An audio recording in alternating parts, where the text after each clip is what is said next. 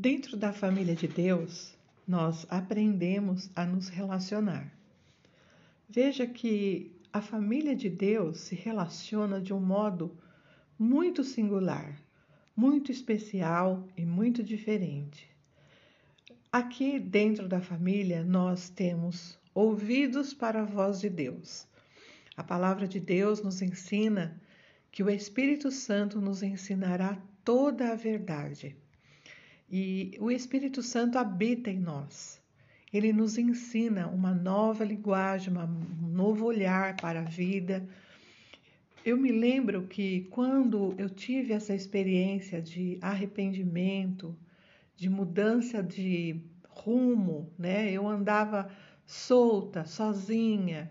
Eu tinha pai, mãe, eu era uma criança ainda, tinha uma família com cinco irmãos, mas eu não tinha um, uma direção firme, eu não tinha um, uma segurança no meu futuro, no meu caminho, porque mesmo quando você é criança, você tem que tomar passos pessoais, fazer escolhas, tomar decisões, né?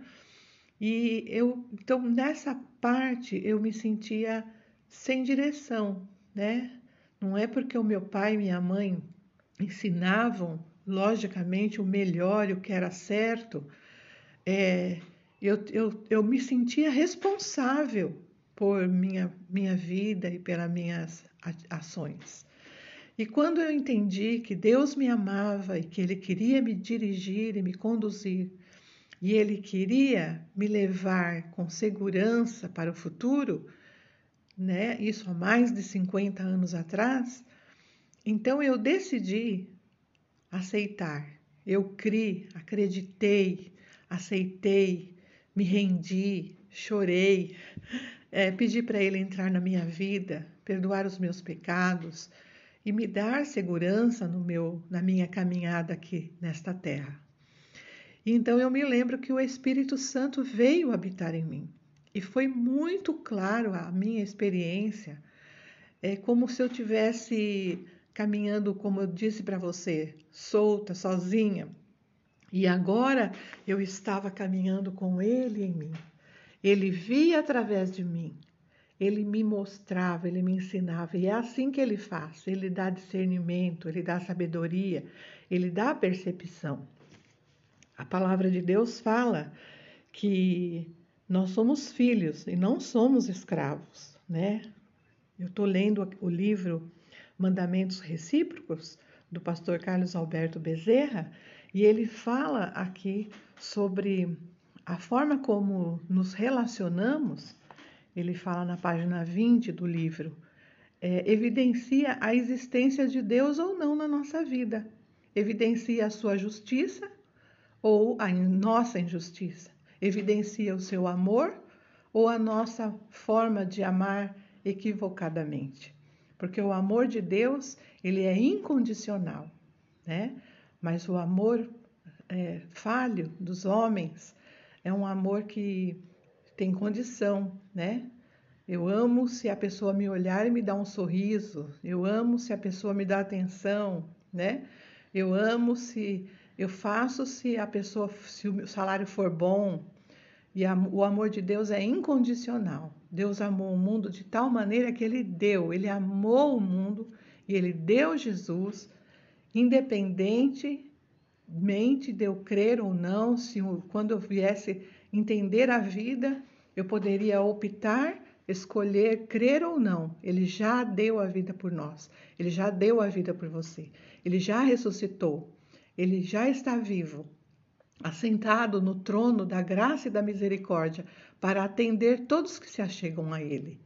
E então, esse Deus, nós nos achegamos a Ele, nascemos de novo, recebemos um coração novo, recebemos uma vida nova, recebemos um espírito vivo, um espírito novo, um espírito que tem 100% de condição de se comunicar com Deus.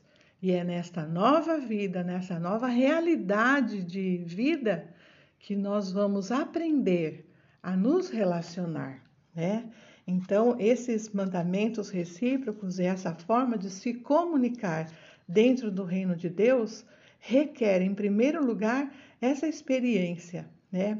A experiência de se deixar, deixar ser amado por Deus, deixar-se ser trabalhado por Deus, é, desejar amar e servir a Deus e automaticamente quem ama Deus ama também o seu irmão, como diz 1 João 4:21.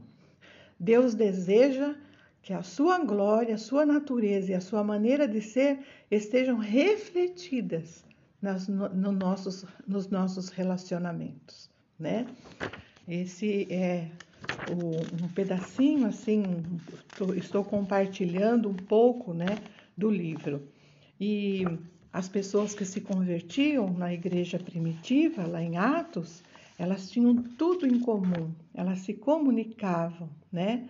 Elas viviam, elas se reuniam, elas, elas tinham comunhão, elas partiam o pão, elas estavam juntos, né? O serviço era mútuo, né? E o resultado da graça de Deus é que muitas pessoas tinham o desejo de, de estar junto com aquele grupo de pessoas que tinha algo diferente, que era a presença gloriosa de Deus. Então, quem crê no Senhor Jesus é salvo e é portador da glória de Deus.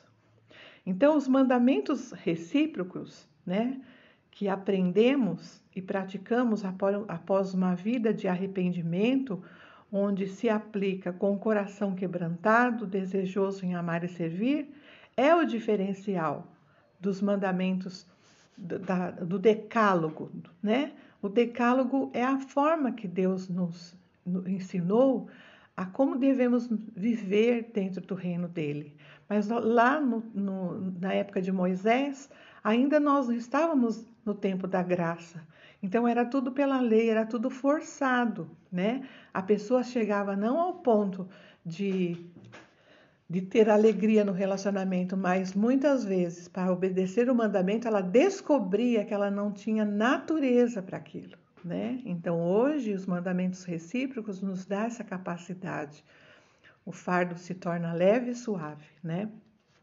Ao longo desses 50 anos de vida cristã, eu fui desafiada muitas vezes a perdoar pessoas, depositando minha fé não na pessoa e não em meu entendimento, mas no poder de Deus, que opera a justiça em meu favor.